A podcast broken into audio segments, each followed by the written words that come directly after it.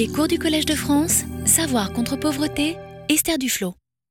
Chers collègues, chère euh, Esther Duflo, vous inaugurez aujourd'hui la chaire annuelle Savoir contre pauvreté du Collège de France, une chaire originale à plus d'un égard.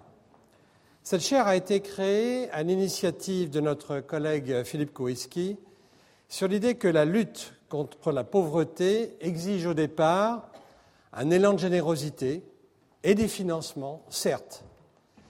Mais ceci n'est pas suffisant. La diversité des acteurs, la multiplicité des intérêts, l'indispensable respect des hommes et des cultures font de ce champ de l'activité humaine l'un des plus complexes qui soit. Il faut mobiliser des connaissances qui permettent de comprendre les problématiques à explorer et de s'adapter aux différents terrains d'intervention. Bref, il est essentiel de développer une science de l'action de terrain, de structurer, de partager et d'enseigner les savoirs. Grâce à un expert de premier plan au niveau international, cette chaire permettra d'aborder sur un cycle de cinq ans des thèmes tels que l'accès aux ressources naturelles, l'urbanisation croissante, les questions de santé ou encore l'économie du développement. Cette chaire aux ambitions internationales bénéficie du fort soutien de l'Agence française de développement, l'AFD, dirigée par Jean-Michel Séverino et Pierre Jacquet. Le partenariat de l'AFD avec le Collège donne à cette chaire l'ampleur nécessaire pour organiser des colloques internationaux, mettre à disposition de plus grand nombre les enseignements via Internet et diffuser une traduction en anglais de tout le cycle d'enseignement. Ce partenariat va au-delà d'une aide financière dans la mesure où l'AFD apporte également son expertise sur les questions du développement. Fait nouveau aussi, grâce à une collaboration avec l'Agence universitaire de la francophonie, animée par Bernard Serqueglini, cette leçon inaugurale est retransmise en direct dans plusieurs des campus numériques de l'agence. Elle sera suivie d'une visioconférence dans les centres de Rabat, Sofia, Bamako, Yaoundé, Antananarivo, qui permettra aux professeurs, en l'occurrence vous, de répondre aux questions des acteurs du développement sur place. Le Collège de France ne pouvait mieux vous choisir, Esther Duflo, comme première titulaire de cette chaire. Votre trajectoire est remarquable puisque rapidement, après une formation à l'école normale supérieure et une thèse d'économie, vous êtes nommé professeur d'économie du développement et de réduction de la pauvreté au Massachusetts Institute of Technology. Votre recherche est fondée sur une idée simple, l'idée qu'une évaluation rigoureuse et objective est possible et nécessaire pour juger de l'efficacité d'une stratégie en matière d'éducation, de santé, de microcrédit. À cet effet, le laboratoire d'action contre la pauvreté que vous avez créé au MIT utilise une méthodologie expérimentale proche de celle des études contrôlées que nous appelons randomisées, employées dans les études cliniques. Ceci dans différents pays, l'Inde, le Kenya, le Ghana, les Philippines, la Bolivie et d'autres. Votre action ne s'arrête pas là puisque vous avez le souci de partager et diffuser vos savoirs et d'influencer ainsi les politiques publiques. Vous voici ici, chez nous, pour une année, pour nous faire partager votre expérience et votre conviction que le combat contre la pauvreté peut et doit reposer sur des arguments objectifs à la base des stratégies qui seront à mettre en œuvre. Merci.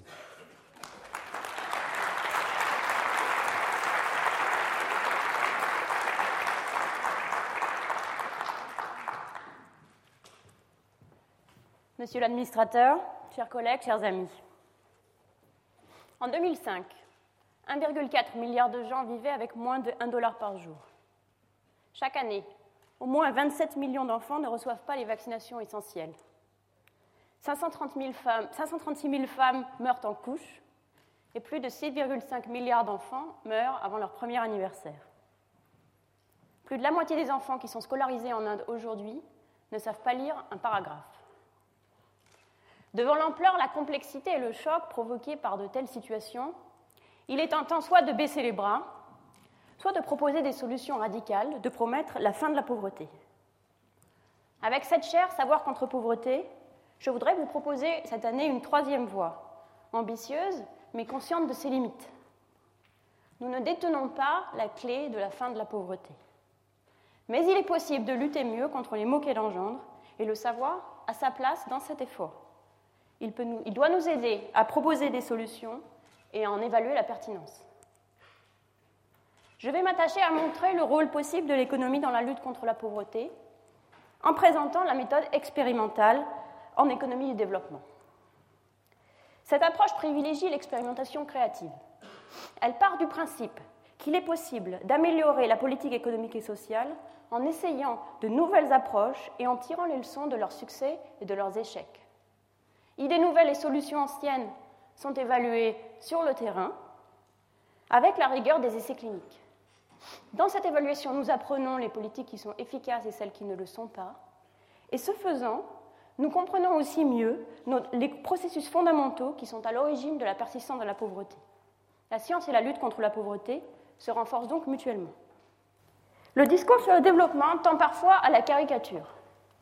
Ainsi, Jeffrey Sachs, qui est euh, conseiller à l'ONU et euh, directeur de l'Institut de la Terre à l'Université de Columbia, pense que la pauvreté pourrait être éradiquée si les pays riches acceptaient de tripler leur volume d'aide au développement par année, la faisant passer de 65 milliards par an à 195 milliards par an. En effet, selon lui, les pays pauvres sont victimes, sont enfermés dans une trappe de pauvreté, due notamment au climat, à la géographie, aux maladies. Mais on peut sortir de cette trappe avec des interventions ciblées. Pour d'autres, comme Billy Sterling qui s'oppose à Jeff Sachs depuis l'autre extrémité de New York, à New York University, l'aide au développement ne sert à rien. Au contraire, ses effets délétères sont bien supérieurs à ses effets potentiels possibles. Dans son livre Le fardeau de l'homme blanc, il dénonce le lobby de l'aide comme une espèce de néocolonialisme euh, qui ne, doit sa survie euh, qu'à l'existence de ce lobby. Pour Billy Starley, la seule façon de garantir la fin de la pauvreté, c'est de garantir une croissance durable.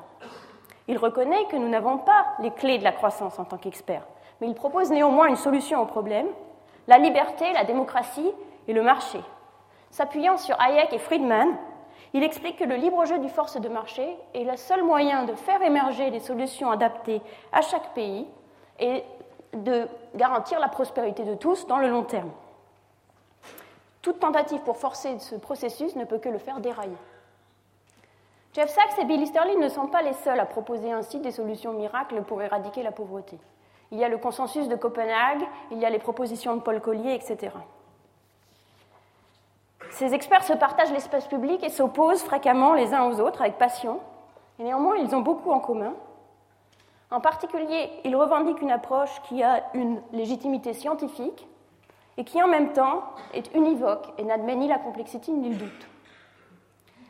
Cette tendance au discours public sur les problèmes de pauvreté à se polariser et à devenir caricatural et manichéen n'est pas particulièrement surprenante. Le discours politique n'admet pas vraiment la nuance. Si Churchill se moquait des économistes, si je pose une question à cinq économistes, j'obtiens six réponses, une des quatre premiers et deux de Keynes. Pour survivre dans un espace public, un discours sur un problème chargé d'émotions, comme la pauvreté, se doit de proposer un plan d'action et une ligne claire. En même temps, comme il s'agit d'un problème dont les gens n'ont pas l'expérience directe, ils attendent aussi un discours légitime d'experts. L'attente d'un discours scientifique et rationnel, mais univoque et de préférence polémique sur des problèmes comme celui de la pauvreté, est donc forte. Mais polariser et simplifier le discours scientifique euh, est dommageable. La plupart des travaux de ces experts sur la pauvreté n'apparaissent plus dans les grandes revues internationales. Il ne survivrait pas au comité de lecture. On peut reprocher cela aux grandes revues internationales en disant que, en euh,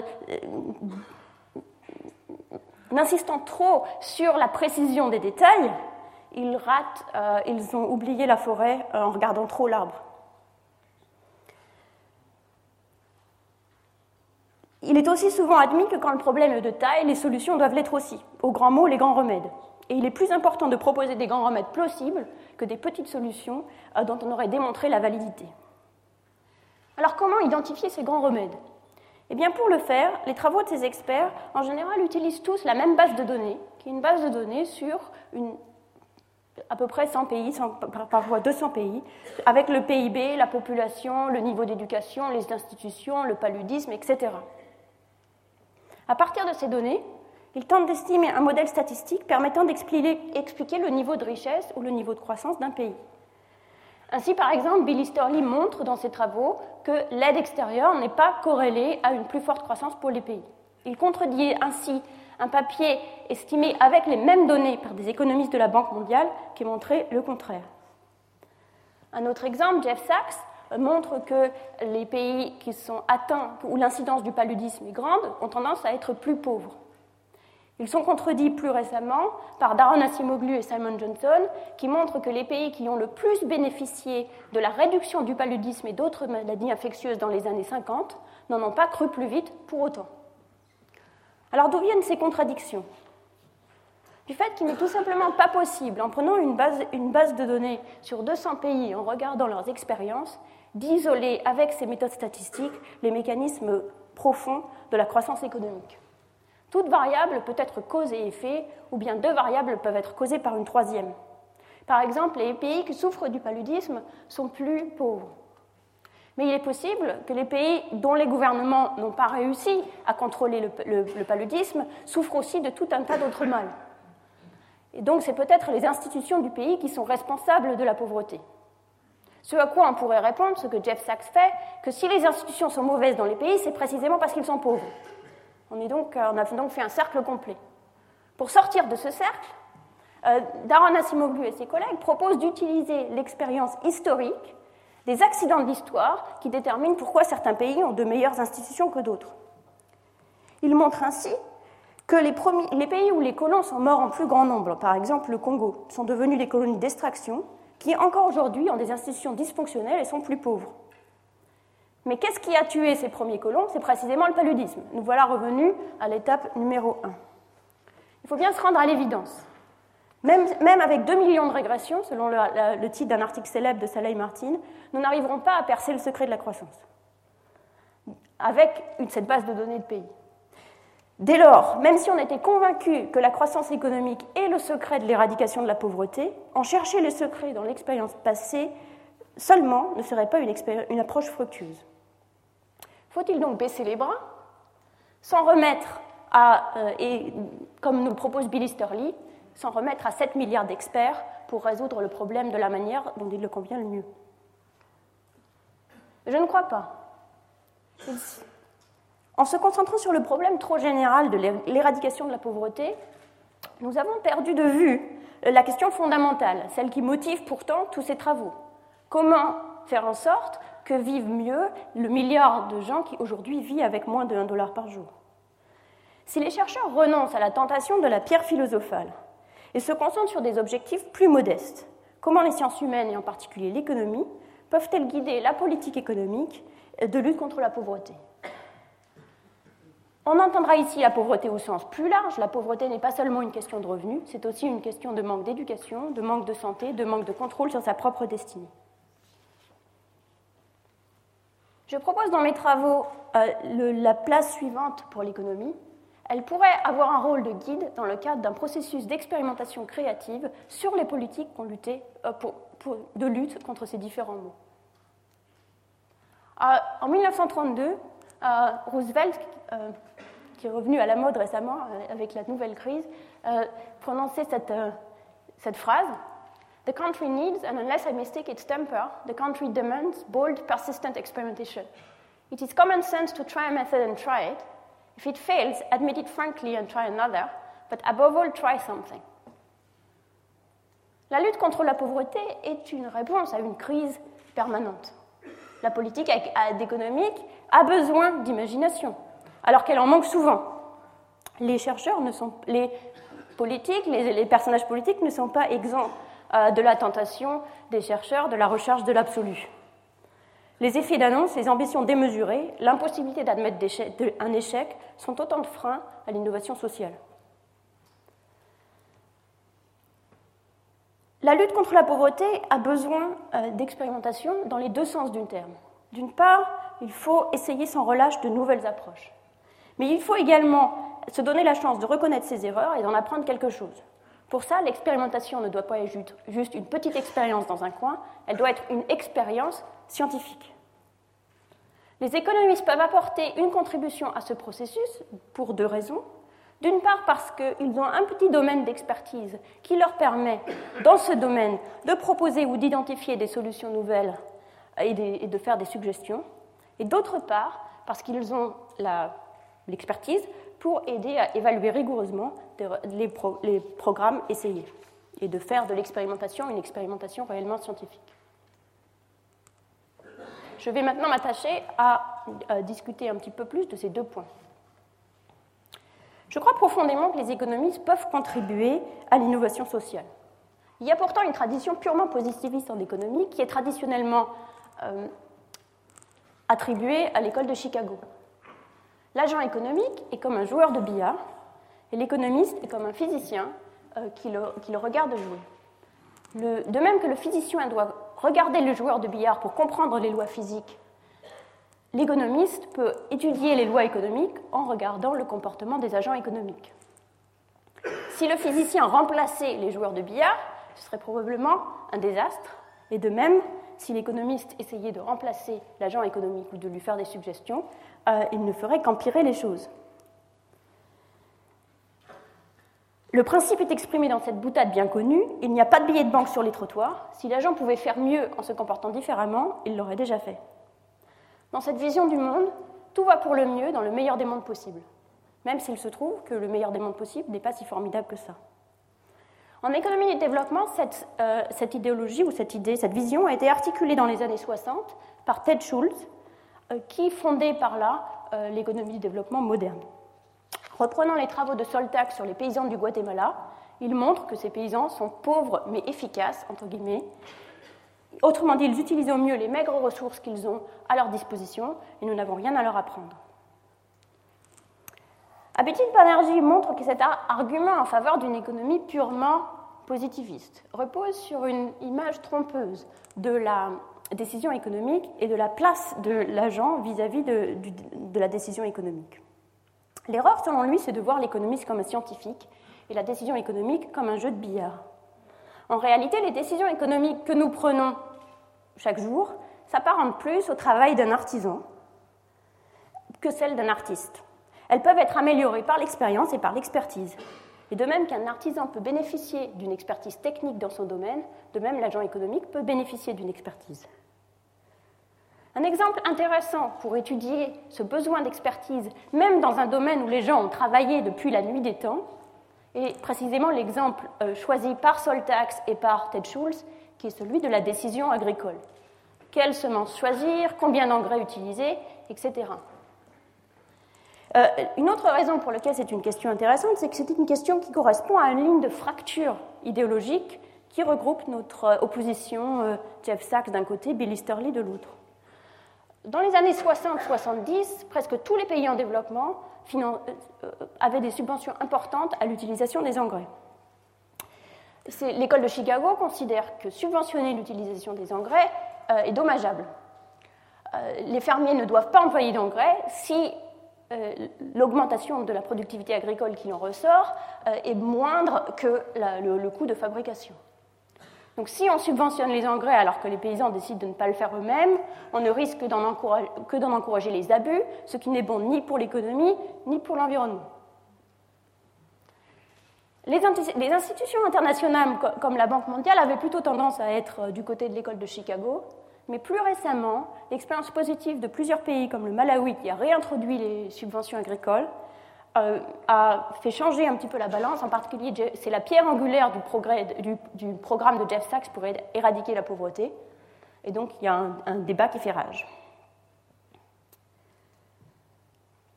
Le raisonnement de l'école de Chicago, selon lequel si les engrais étaient rentables, les gens les utiliseraient déjà, euh, demande, pour être exact, que les paysans connaissent parfaitement les effets des engrais mais les paysans manquent de temps et d'expérience pour expérimenter, parce que chaque saison est vitale.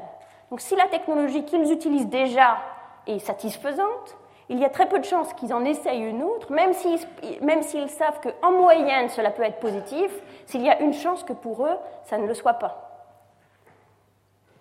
Certes, ils peuvent regarder ce que font leurs voisins et essayer de copier sur, euh, sur leurs voisins. Mais si c'est le cas, cela réduit l'incitation à l'innovation, puisqu'il est toujours possible de tirer parti de l'expérience d'autrui. Ainsi, Andrew Foster et Mark Rosenzweig montrent dans leurs travaux sur les cultures hybrides en Inde que bien que chaque agent se comporte de manière parfaitement rationnelle, le, niveau d'innovation qu'il y a dans l'économie dans son ensemble n'est pas suffisant. Donc bien que chaque personne soit rationnelle, on ne peut pas dire que les paysans soient efficaces, puisqu'il y a potentiellement des méthodes plus efficaces qui ne sont pas adoptées. Dans nos travaux sur l'adoption des, engrais avec euh, Michael Kramer et John Robinson, sur lequel je vais revenir un peu plus tard, nous montrons qu'il peut même y avoir des situations où même la possibilité d'apprendre de ses voisins disparaît si l'innovation n'est pas suffisamment active. Dans ce type d'environnement, le progrès technologique peut être extrêmement lent. Il y a alors une place pour un expert, pas un économiste évidemment, mais un expert agricole, quelqu'un qui connaît suffisamment comment utiliser les engrais pour le montrer aux paysans et pour leur montrer comment faire dans leur champ spécifiquement. Si l'apprentissage social ne joue plus son rôle, il est même possible qu'il faille une stratégie plus massive, comme par exemple une distribution de kits de démarrage d'engrais, comme ça a été fait au Malawi, ou la concentration d'experts, comme dans les villages du millénaire. Ceci c'est un exemple où on voit que le besoin d'experts reste présent, euh, même, pour des technologies anciennes comme celle de l'éducation, des engrais, pardon. Mais ce n'est pas un exemple où on a besoin d'économistes. Je vais maintenant vous donner un exemple où l'expertise économique spécifiquement peut jouer son rôle. En continuant sur les engrais. L'école de Chicago, toujours, nous explique que si les engrais étaient rentables, que je vais maintenant qualifier par si les engrais étaient rentables et que les paysans le savaient, ils les utiliseraient. Mais nos travaux au Kenya montrent que le fait que les engrais soient rentables ne signifie pas qu'ils sont forcément employés. Par exemple, nous trouvons qu'entre 20 et 30 des fermiers utilisent des engrais chaque année, bien qu'ils en reconnaissent euh, l'utilité. Les fermiers nous disent que la raison pour laquelle ils n'utilisent pas les engrais, c'est qu'ils font chaque année le plan de les utiliser, mais au moment de les acheter, au moment de la plantation, ils n'ont plus l'argent disponible. Le mécanisme qu'ils décrivent est quelque chose un petit peu comme ça. Ils ont de l'argent après la récolte, mais ils dépensent plus que prévu entre la récolte et la plantation. Ils n'ont finalement plus d'argent au moment de planter. C'est ce qu'on appelle la saison de la faim. Il n'est plus question d'acheter des engrais. Tout l'argent disponible doit être utilisé pour euh, se nourrir. Ce comportement rappelle euh, celui des Américains qui remettent toujours à demain la décision d'épargner pour leur retraite, et ne le font en définitive jamais, ou de ceux d'entre nous qui euh, remettons toujours à demain la décision d'arrêter de fumer. Mathieu Rabin et Ted O'Donoghue proposent un modèle d'incohérence temporelle pour expliquer ce type de comportement. Le moi d'aujourd'hui est impatient et impulsif. Il veut profiter de la vie ici et maintenant. Au contraire, quand nous envisageons le futur, nous le faisons avec notre cerveau rationnel. Nous comprenons bien, par exemple, que si nous fumons jusqu'à 50 ans, nous risquons de mourir d'un cancer du poumon à 60 ans. Nous aimerions donc nous arrêter de fumer, mais après une dernière cigarette. Grâce à l'imagerie médicale, des travaux récents suggèrent même que des zones différentes du cerveau sont activées quand nous passons à une décision qui est, pertinente pour le présent immédiat et quand nous pensons à une décision qui engage le futur. Quand nous pensons au présent immédiat, c'est les zones émotives du cerveau qui sont activées. Quand nous pensons au futur, c'est la partie calculatrice du cerveau qui est activée. Ceci peut expliquer le comportement des paysans. Juste après la récolte, ils ont de l'argent, ils sont prêts à épargner pour acheter des engrais, mais ils n'en auront besoin que plus tard. Ils donc remettent à plus tard le coût d'aller physiquement acheter les engrais et de réfléchir à quels engrais ils ont besoin. Mais avant que le moment d'acheter les engrais n'arrive, d'autres besoins urgents sont arrivés, d'autres envies urgentes sont arrivées, et l'argent mis de côté pour les engrais est dépensé autrement. Prenons donc de meilleures euh, décisions économiques, nous prendrions donc des meilleures décisions économiques si nous pouvions les prendre aujourd'hui et forcer notre moi futur à s'y tenir. comme Ulysse s'attachant pour éviter de, de partir avec les sirènes. Nous voudrions contraindre notre moi futur à changer de comportement. Le fumeur qui ne peut pas s'arrêter voudrait les rendre, vendre les cigarettes illégales à partir de l'année prochaine. De même, les paysans qui ont épargné après la récolte voudraient forcer leur moi futur à bien utiliser cet argent pour les engrais et pas pour autre chose. Une manière de les aider à cet objectif pourrait donc être de leur donner une bonne raison d'acheter des engrais juste après la récolte pour éviter que l'achat ne soit remis à plus tard, par exemple en leur offrant une petite réduction ou une livraison gratuite pour ceux qui décideraient d'acheter juste après la récolte. Avec Michael Kramer et John Robinson, nous avons, en partenariat avec une ONG, proposé un programme exactement de ce type. Une livraison gratuite à ceux qui choisissent d'acheter les engrais juste après la récolte. Et pour l'évaluer, nous l'avons proposé à un groupe de paysans choisis au hasard dans un groupe de paysans, et nous l'avons aussi comparé à un autre programme plus traditionnel qui consiste à proposer une subvention de 50% sur le prix des engrais, mais cela au moment de la plantation. Donc voici les résultats. Euh, vous voyez la, fraction de gens qui choisissent d'utiliser les engrais dans la saison où le programme a été proposé, suivant la saison où le programme a été proposé. Le groupe de comparaison, auquel rien n'a été, rien été euh, euh, proposé, donc comme d'habitude, 30% des gens utilisent les engrais. Le groupe SAFI, vous voyez que ça fait passer la, ça fait passer l'adoption d'engrais de 30% à 51% avec une réduction minime, puisque le coût de, livraison des engrais, c'est vraiment pas grand-chose. Au milieu, on a 43%, c'est la réduction de 50%, qui a donc un effet plus faible qu'une toute petite réduction, mais au bon moment. Cela souligne l'importance du moment où les décisions sont prises.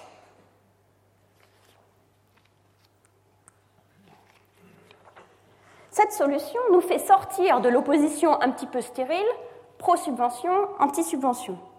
Une subvention très faible, comme par exemple une livraison gratuite, ne risque pas de distordre les décisions de ceux qui prévoyaient déjà d'utiliser les engrais ou de ceux pour qui il n'était pas question d'utiliser les engrais. Cet exemple montre donc que l'expertise des économistes n'est pas toujours inutile. C'est la connaissance de la prise de décision par un agent de ce type qui nous a conduit à proposer ce modèle et cette intervention.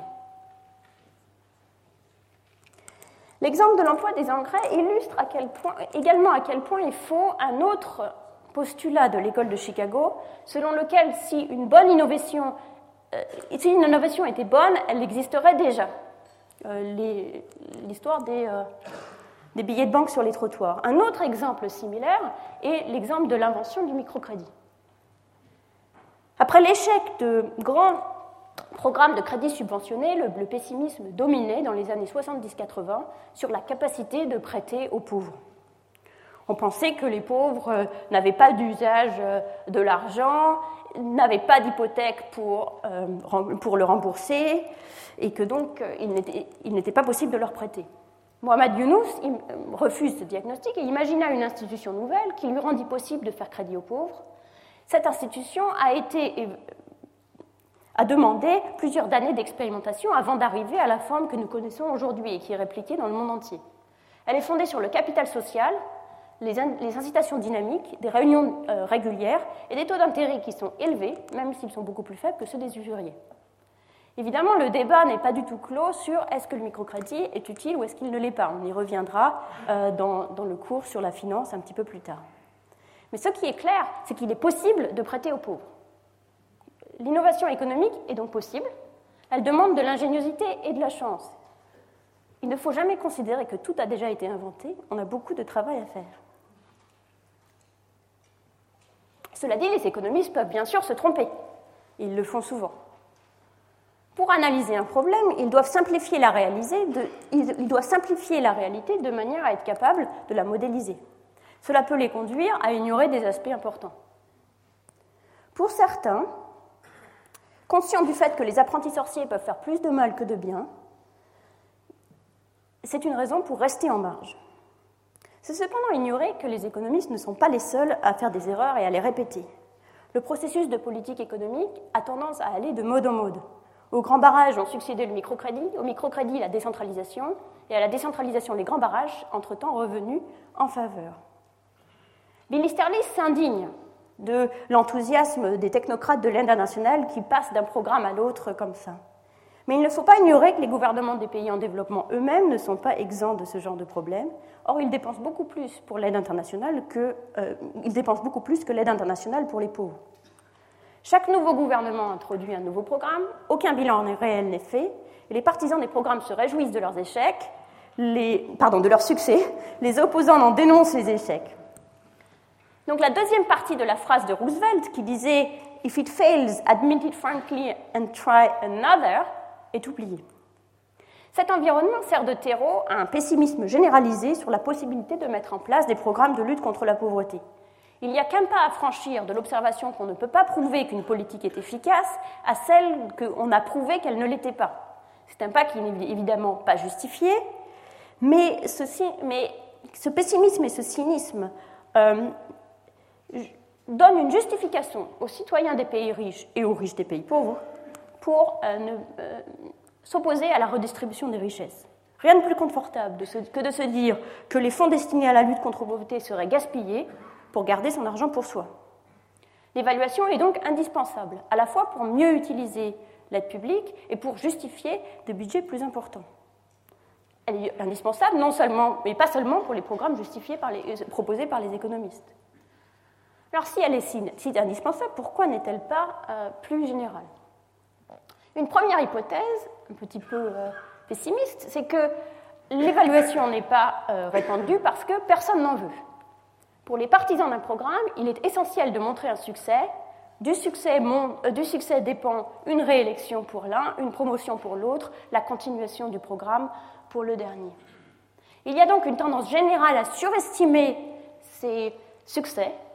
Personne n'est dupe ni les citoyens, ni, ceux qui financent les programmes, mais tirer les leçons de l'expérience dans, cette, euh, dans cet environnement euh, devient impossible. Il y a certainement du vrai dans cette description. Je me suis heurtée plus d'une fois à des attentes euh, très difficiles à être satisfaites par des résultats réels. Mais cependant, la raison principale du manque d'évaluation me paraît plus simple et en un sens moins déprimante. Je pense que la plupart des programmes ne sont pas évalués tout simplement parce que l'évaluation d'impact est difficile. Qu'est-ce qu'évaluer? Les politiques sociales ne sont pas soumises à la, à la sanction du consommateur. La politique sociale, en particulier la politique sociale de lutte contre la pauvreté, est nécessaire quand le marché a fait défaut. Par exemple, on peut vouloir subventionner l'éducation parce qu'on considère en tant que société qu'il est important que les enfants soient éduqués, même si les parents ne peuvent pas euh, payer l'éducation. Mais une fois qu'on a décidé de subventionner l'éducation, ça peut se faire de, différentes manières. On peut euh, financer l'école privée, on peut euh, construire des écoles, on peut donner de l'argent aux mairies pour qu'ils construisent des écoles, etc.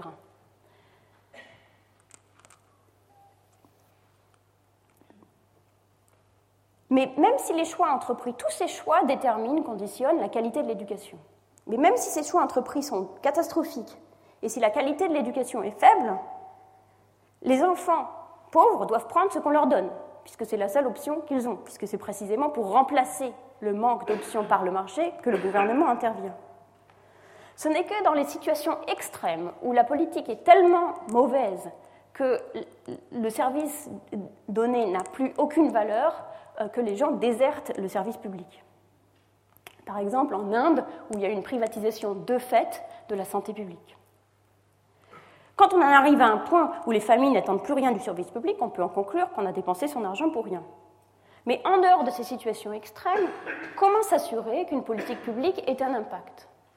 Il y a deux aspects à cela. D'une part, il faut s'assurer que la politique ait été de fait mise en place. C'est ce qu'on appelle l'évaluation de processus. L'argent a-t-il été dépensé La politique a-t-elle été mise en place? Mais ensuite, il faut se demander si, la politique a été mise en place, a-t-elle eu les résultats escomptés ou d'autres résultats? C'est ça l'évaluation d'impact. Or, l'évaluation d'impact est difficile parce que nous voulons comparer la situation de personnes qui sont exposées à un programme, à une politique, à la situation qu'ils auraient vécue s'ils n'y avaient pas été exposés. Or, nous n'observons pas la même personne dans les deux états. La difficulté consiste donc à construire un groupe de contrôle adéquat. Pour préciser les biais, je vais vous donner un exemple sur la parité homme-femme en politique. Près de 100 pays ont des règles qui garantissent la représentation des femmes en politique à différents niveaux, du village à l'Assemblée nationale. Quel effet a cette loi? Première question, la question évaluation de processus, est-ce qu'elle conduit à élire plus de femmes? C'est facile à regarder, on peut juste compter le nombre de femmes élues. Deuxième question, plus difficile, la présence des femmes a-t-elle une influence sur les types de politiques publiques réalisées ou sur l'image et ou sur l'image publique des femmes en tant que dirigeants, qui sont les deux choses qu'on veut probablement affecter avec une telle politique? Or, c'est beaucoup plus difficile de répondre à cette question, parce que les villages qui ont des femmes mères sont déjà différents, puisqu'ils ont choisi d'élire une femme mère. Ils sont probablement moins biaisés contre les femmes, et ils ont peut-être d'autres préférences différentes. Donc si on compare les villages qui ont des femmes et les villages qui n'ont pas de femmes en tant que mère, on va à la fois attraper l'effet d'avoir une femme mère et toutes ces différences préexistantes. Cette difficulté est le cœur du problème de l'évaluation. Il est difficile de déterminer ex post avec certitude l'impact d'un programme ou d'une politique. Le mode d'attribution des programmes sociaux conduit à un biais de sélection. Les bénéficiaires d'un programme ne sont en général pas comparables aux non-bénéficiaires. Comment résoudre ce problème? L'économétrie traditionnelle utilise des techniques statistiques comme la régression et le matching pour contrôler pour toutes les variables qui semblent indiquer une différence entre le groupe test qui a la politique et le groupe de contrôle. Le problème est que nous ne sommes jamais certains d'avoir toutes les variables pour, contrôler.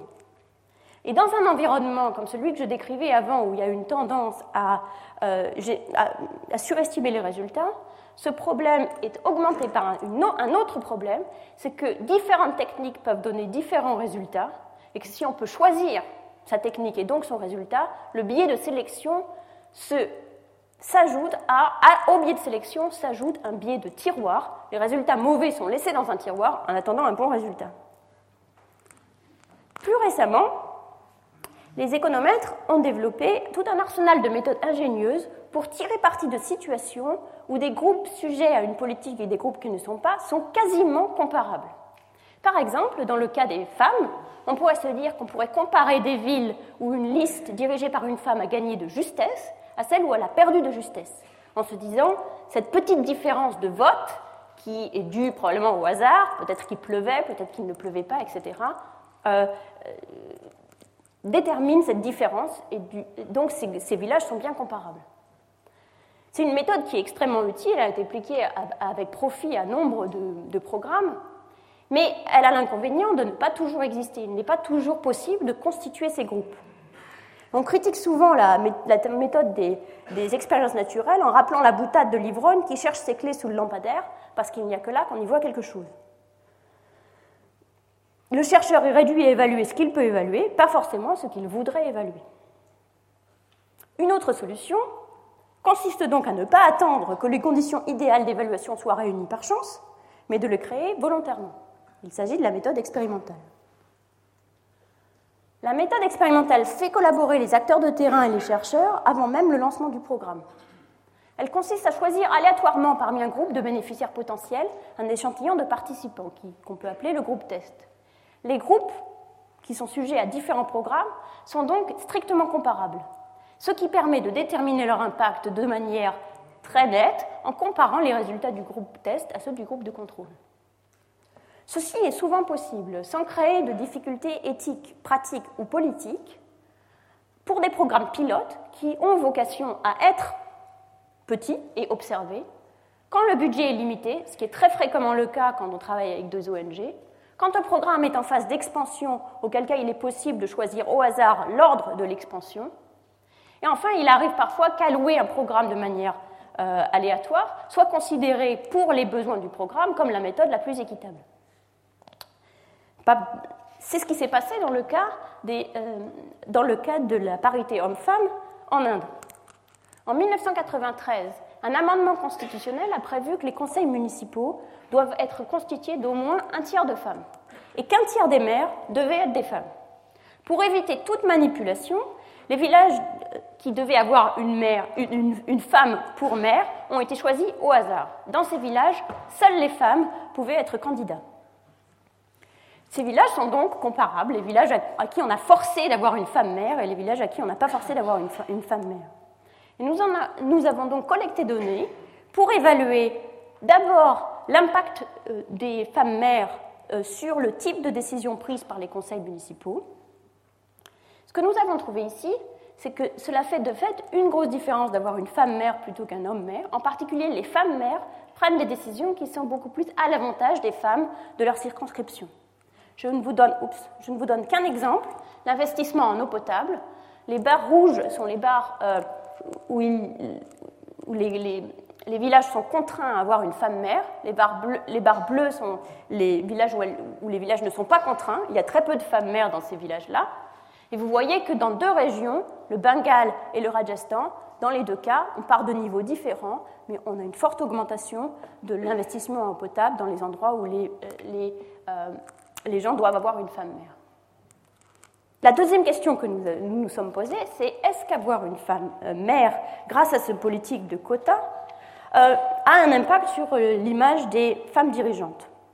On pourrait craindre que les quotas ne rendent les citoyens encore plus opposés aux femmes, qui leur sont maintenant imposées. Inversement, si celles-ci souffrent d'une image de manque de compétences, leur donner l'occasion de prouver leur valeur pourrait avoir un effet positif. Toute la difficulté consiste alors à mesurer l'image des femmes. Si on se contente de poser la question aux gens, il y a bonne chance que leur réponse soit influencée par l'image qu'ils veulent donner d'eux-mêmes, ou par leur réaction vis-à-vis des quotas. Nous avons alors imaginé de faire écouter aux villageois le même discours politique, prononcé soit par une voix d'homme, soit par une voix de femme. Et nous leur demandons ensuite de juger le discours. Donc la différence entre les réponses de ceux qui ont une voix d'homme et les réponses de ceux qui ont une voix de femme nous donne une idée de la discrimination contre les femmes. Donc je vais vous montrer les résultats. Donc les barres sont la différence entre le jugement porté à un discours prononcé avec une voix de femme versus une voix d'homme. Et vous voyez que les barres bleues, donc les, barres de gauche sont les barres pour les hommes et les barres de droite sont les barres pour les femmes.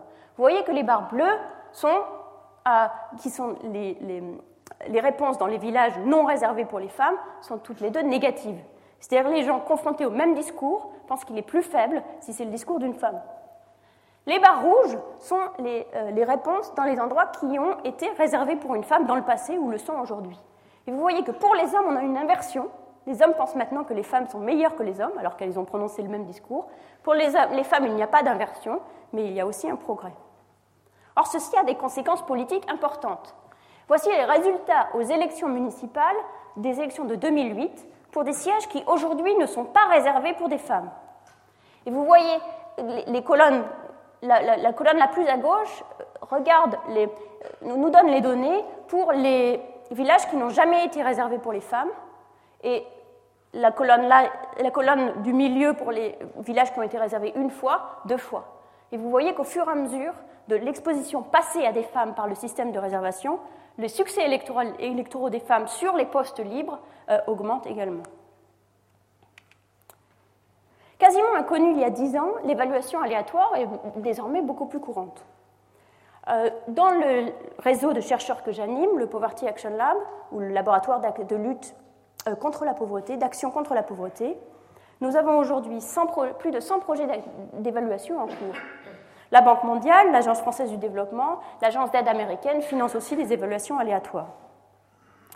La première génération des évaluations de programmes de développement étaient des évaluations très simples qui avaient pour objectif de répondre à la question qu'est-ce qui marche? Une série d'études a ainsi évalué l'impact de différentes variables pour une éducation de qualité, et nous y reviendrons lundi prochain. Au-delà des résultats eux-mêmes, ces, ces, expériences ont progressivement fait apparaître la valeur principale de l'approche expérimentale. Elle permet non seulement d'évaluer un programme donné, mais en outre, en travaillant de près avec des organisations de terrain, elle permet de tester des théories. Pour les acteurs de terrain, travailler avec des chercheurs les force à préciser pourquoi ils pensent qu'un programme est efficace. Les chercheurs peuvent alors soit collecter des données sur les variables intermédiaires, soit même proposer plusieurs traitements comparés qui permettent de comparer différentes versions du programme. Cela permet de comprendre non seulement si un programme a l'effet escompté, mais également pourquoi, ce qui est souvent plus utile. Pour les chercheurs, la collaboration étroite avec une organisation de terrain offre la possibilité de passer du rôle d'évaluateur à celui de co-expérimentateur. Et les programmes évalués sont souvent conçus ou choisis parmi tous les programmes possibles, car ils permettent de tester une théorie. L'interprétation des résultats expérimentaux se fait alors dans ce cadre. Chaque expérience appelle un, nouvel éclairage et pose de nouvelles questions, déclenche une nouvelle réflexion qui produit à nouveau de nouvelles expériences. Je vous donner un exemple en revenant à l'exemple des, engrais. C'est un exemple où ce, processus d'aller et retour s'est fait dans le cadre d'un même projet de recherche entre 2001 et 2006. Les premières interventions avaient pour but d'explorer la manière dont les gens apprenaient par l'action. Ce que nous avons fait, c'est de montrer à des paysans comment utiliser de l'engrais dans leur propre champ, sur des toutes petites parcelles choisies au hasard, en comparant une parcelle test avec une parcelle contrôle. Ils avaient donc leur propre petite euh, expérience aléatoire. Et ce qu'on constate, c'est qu'après avoir constaté euh, que l'usage des engrais augmentait leur productivité, ces paysans utilisent plus euh, les engrais l'année suivante. Cette expérience permet aussi de tester la vigueur du réseau social. On peut se demander si les amis des paysans pilotes utilisent plus les engrais eux aussi que les amis des paysans du groupe de contrôle. Je vais vous montrer les résultats. Vous voyez, les paysans pilotes, c'est la grande barre, 32%, à comparer aux paysans de contrôle, 17%. Donc le taux d'utilisation des engrais fait passe de 17 à 32%. Par contre, les amis des paysans pilotes utilisent aussi les engrais à hauteur de 17%, pas plus que les amis des paysans contrôle. Ça pourrait vouloir dire. Alors, pour comment expliquer ce résultat? Une première possibilité est qu'il est impossible d'apprendre à partir de l'expérience d'un voisin parce que tous les champs sont trop spécifiques. Pour répondre à cette question, ce que nous avons fait, c'est inviter l'année suivante des amis de ces, euh, de ces paysans pilotes à assister aux grandes étapes de l'expérience. Et voilà les résultats. Ce que nous voyons, c'est que quand les amis sont invités, ils utilisent les engrais l'année suivante au moins presque autant que ceux pour qui euh, l'expérience est dans leur propre champ. Il est donc possible d'apprendre de l'expérience qui est faite dans un champ d'à côté. Et si les paysans, s'il n'y a pas d'effet de réseau, c'est parce que les paysans ne se parlent pas d'agriculture dans ce contexte. Nous, nous sommes donc allés le vérifier en posant aux gens des questions très simples sur leurs pratiques et sur celles de leurs voisins. Nous avons constaté que les gens ne savent absolument rien de ce que leurs voisins font en agriculture. Ces résultats sont surprenants. Ils contrastent avec ceux de Foster et Rosenfeld dont j'ai parlé avant. Et il nous a conduit à établir un modèle simple, euh, épidémiologique, de l'innovation sociale. L'innovation est comme un virus, elle est dans son hôte et elle meurt si elle n'est pas diffusée avant que son hôte ne l'oublie ou meure. Il peut donc très facilement y avoir deux états stationnaires. Un cercle vertueux qui est le cercle vert, où les gens se parlent beaucoup, donc les innovations survivent parce qu'elles sont diffusées, donc il y a beaucoup d'innovations, donc ça vaut le coup de parler à ses voisins et les, gens se parlent. Un cercle vicieux qui pourrait être avec les mêmes paramètres dans l'économie, où les gens ne se parlent pas, donc les innovations ne survivent pas, donc il y a peu d'innovations, donc les gens ne se parlent pas. Ce modèle a, lui aussi des implications empiriques et nous nous préparons à les tester euh, l'été prochain.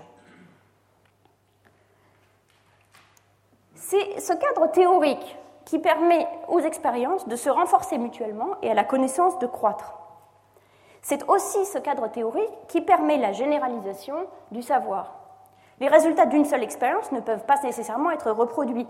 C'est souvent une critique qu'on fait d'ailleurs à l'évaluation aléatoire. Ce qu'on trouve, ce qui est efficace au Kenya ne l'est pas forcément en Inde, et vice-versa.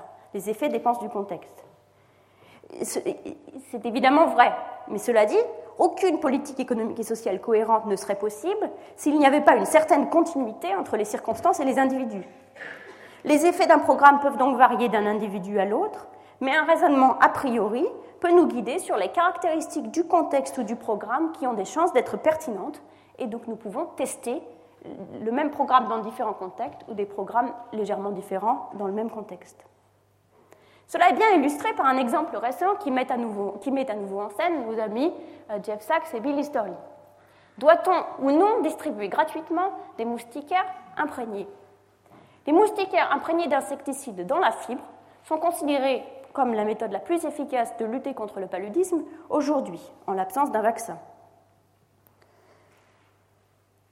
Comme les moustiquaires ont un effet externe positif, puisque les moustiques, s'ils ne peuvent plus manger, partent ailleurs, euh, il, est de bon sens de subventionner l'achat des moustiquaires.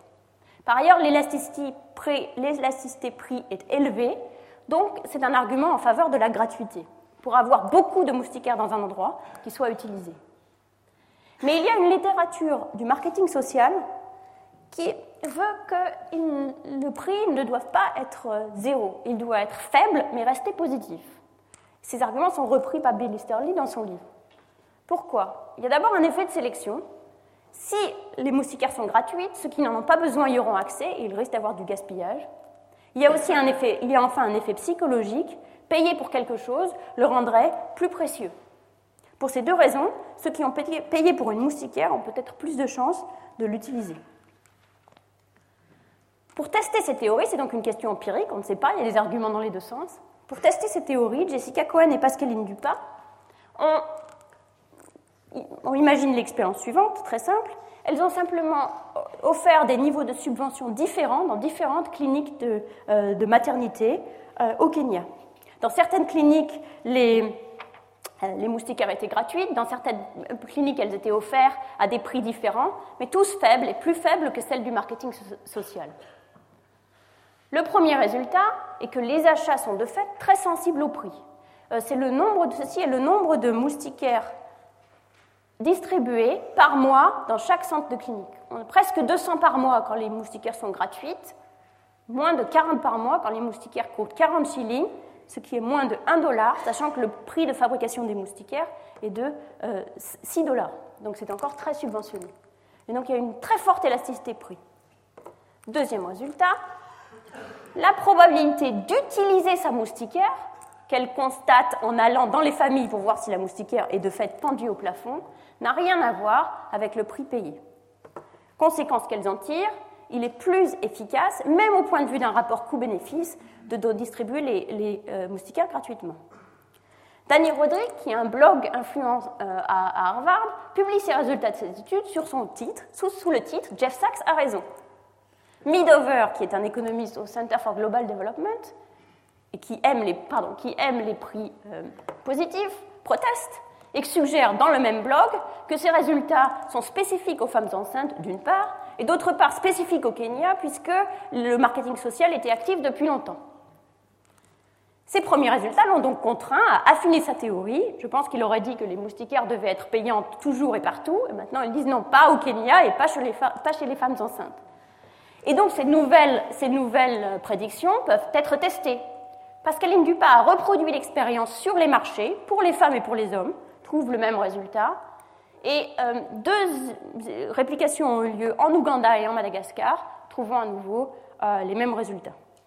Ça ne signifie pas euh, que la réponse soit valable partout et pour tous les produits, mais ce débat a permis d'invalider une théorie trop générale de la forcer à proposer des raffinements qui sont aussi avérés euh, euh, non valables dans ce cas-là. Mais l'expérience est donc directement utile. En particulier, l'organisme de marketing social qui distribue les moustiquaires au Kenya a décidé de les distribuer gratuitement maintenant dans les maternités, ce qui touche des dizaines de millions de femmes. Mais au-delà de ça, on a aussi appris quelque chose sur une théorie. Les expériences de terrain permettent donc de tester la théorie. Elles sont même, à mon sens, le meilleur moyen de tester la théorie. Nous avons vu que l'évaluation rétrospective nécessite des hypothèses d'identification qui sont souvent fortes et impossibles à tester. Dans les articles d'économie empirique, il est fréquent que les résultats soient décrits par leur auteur comme raisonnables. Mais que signifie raisonnable Vraisemblablement que les résultats ne sont pas trop étonnants compte tenu de la théorie en vigueur. Si les résultats sont surprenants, par exemple si on trouve qu'il n'y a pas d'effet de, euh, réseau social, on peut en conclure non que ce n'est pas la théorie qui est fausse, mais les hypothèses d'identification. La première réaction de l'auteur, des lecteurs et des éditeurs de revues sera donc sans doute de considérer que l'étude n'est pas bonne. Cela donne au travail rétrospectif un biais de consensus. Plus les résultats renforcent des résultats connus, plus ils ont des chances d'être publiés. Or, grâce à l'allocation aléatoire, la méthode expérimentale ne, repose pas sur des hypothèses d'identification fortes. Si l'expérience a été bien faite, ce qui peut être vérifié directement, les résultats sont là. Comme disait Feynman, It doesn't matter how beautiful your theory is, it doesn't matter how smart you are, if it doesn't agree with the experiment, it's wrong.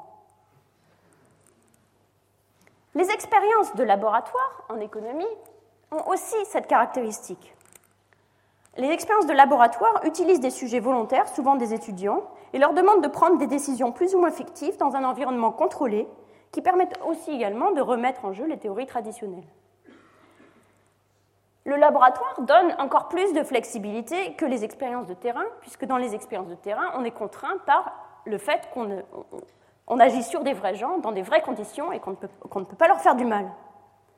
Mais la flexibilité du laboratoire joue aux dépens du réalisme, à la fois des sujets recrutés et des conditions dans lesquelles ils opèrent.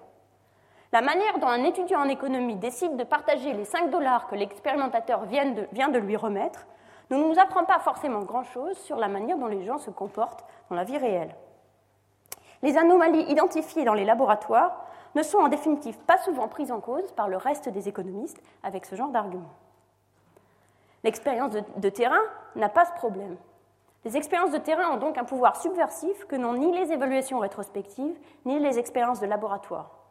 Ceci est à mon sens leur force principale, au-delà même de la force de l'identification, et une opportunité de faire avancer à la fois la science et la lutte contre la pauvreté. En nous concentrant sur l'expérimentation créative, nous n'abandonnons pas, pas, notre objectif de réduire un jour la pauvreté de manière significative. Au contraire, l'évaluation d'interventions spécifiques sur la corruption, l'éducation, la santé ou d'autres domaines est, à mon avis, une étape essentielle vers une augmentation significative de la, prospérité pour le plus grand nombre. Et cela pour trois raisons. La première, très simple, c'est que pour être en bonne santé, il faut être en vie. Et pour être riche, il faut être en vie. Il y a une boutade de Keynes qui est répétée un petit peu à l'envie In the long run, we will all be dead. Et cette boutade est malheureusement littéralement vraie pour tous les ans, pour les 2 ou 3 millions d'enfants qui meurent avant leur premier anniversaire de maladies qu'on aurait pu prévenir en les vaccinant. Quel bien fera la croissance économique à ces enfants s'ils ne sont plus là pour en bénéficier? Plus généralement, il est probable qu'une population correctement nourrie, éduquée et bien portante sera mieux à même de profiter de toute amélioration du climat économique. Une deuxième raison est un impératif politique. La suite de la citation de Roosevelt que je vous l'ai lue tout à l'heure est la suivante. The millions who are in want will not stand by silently forever, while the things to satisfy their needs are within easy reach. Et on a vu euh, cela opéré dans plusieurs contextes. Le Brésil, après une croissance rapide accompagnée d'une explosion des inégalités importantes dans les années 60-70, a connu le populisme, l'hyperinflation, des décennies de faible croissance. Il a fallu un Lula pour revenir à une vraie croissance qui soit aussi une croissance inclusive, mais ces décennies sont à la fois perdues et lui rendent la tâche plus difficile. En Inde, les travaux d'Abhijit Banerjee et de Thomas Piketty révèlent une, une explosion des plus grosses fortunes. Il est vrai que la pauvreté absolue décroît également, mais la qualité des services de base s'effondre. Les systèmes de santé et d'éducation ne sont plus que les ombres d'eux-mêmes. Les citoyens deviennent impatients. En 2004, ils ont infligé une défaite électorale au BJP, euh, dont le slogan L'Inde brille, India Shining, ne correspondait plus à leur expérience de tous les jours. Le remplaçant du BJP, le Parti du Congrès, a décidé de mettre de l'argent, en réponse à cette défaite électorale, a décidé de mettre de l'argent dans ces services fondamentaux. Mais malheureusement, malgré une volonté affichée et de gros budgets, il n'est pas clair qu'ils arrivent à faire beaucoup mieux. Un exemple, dans le cadre de la mission nationale de santé publique rurale, les fonds attribués à la santé publique ont triplé de 1% du PIB, ce qui n'était pas fort, à 3%. Mais cet apport n'a été accompagné d'aucun effort pour réformer le système de santé, qui est miné par l'absentéisme et la méfiance, et largement abandonné par les plus pauvres en faveur d'un secteur privé complètement dérégulé il y a fort à parier que cet argent déversé dans ce système boribond n'aura que peu d'effet. Le BJP a alors beau jeu de dire que l'argent du contribuable a été gaspillé. Défaut de réflexion et défaut de volonté conduisent au même résultat et se renforcent mutuellement. L'adhésion d'un grand nombre au projet de croissance économique est essentielle et elle n'aura lieu sans que ses fruits soient partagés, une existence digne et accomplie pour le plus grand nombre. L'argent n'est pas suffisant, pour parvenir à cet objectif, il faut une volonté politique et la capacité de mettre en place les mesures efficaces. Pour ça, l'expérimentation radicale et courageuse est nécessaire.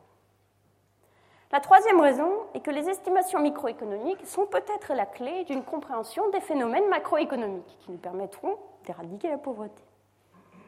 Nous avons vu qu'utiliser des données macroéconomiques pour tenter de comprendre les ressorts ultimes de la croissance mène, si on ne fait que cela, à une impasse. Cela ne veut pas dire que nous ne puissions pas éclairer les mécanismes de la croissance, mais simplement qu'il faut s'y prendre autrement. Nous avons vu que les, expériences aléatoires permettent de, de tester et d'estimer des modèles microéconomiques. Inscrites dans ce cadre, elles nous permettent aussi d'identifier des paramètres qui peuvent être utilisés dans des modèles macro, de même qu'on utiliserait des blocs de mécanos pour construire un plus gros modèle. Ce modèle macro peut alors être calibré sur une économie réelle, ce qui permet d'en évaluer la pertinence. Mais plus les modèles, seront, les modèles microéconomiques seront euh, fondés et mieux ils sont estimés, plus le modèle macroéconomique aura une chance de correspondre à quelque chose dans la réalité. L'aller-retour entre la microéconomie et la macroéconomie est probablement ce qui peut nous permettre de faire une différence euh, au niveau euh, de l'éradication de la pauvreté. Cette approche en est encore à ses débuts, euh, mais elle me paraît très fertile. Pour conclure, je souhaite pratiquer l'économie comme une vraie science humaine. Une science rigoureuse, impartiale, sérieuse, mais une science de l'homme avec la reconnaissance de toute son imperfection et sa complexité. Une science qui soit humaine, humble et condamnée à l'erreur, mais aussi généreuse et engagée. Je suis profondément honorée d'avoir cette année l'occasion de partager ce processus et cette passion au Collège de France. Je vous remercie.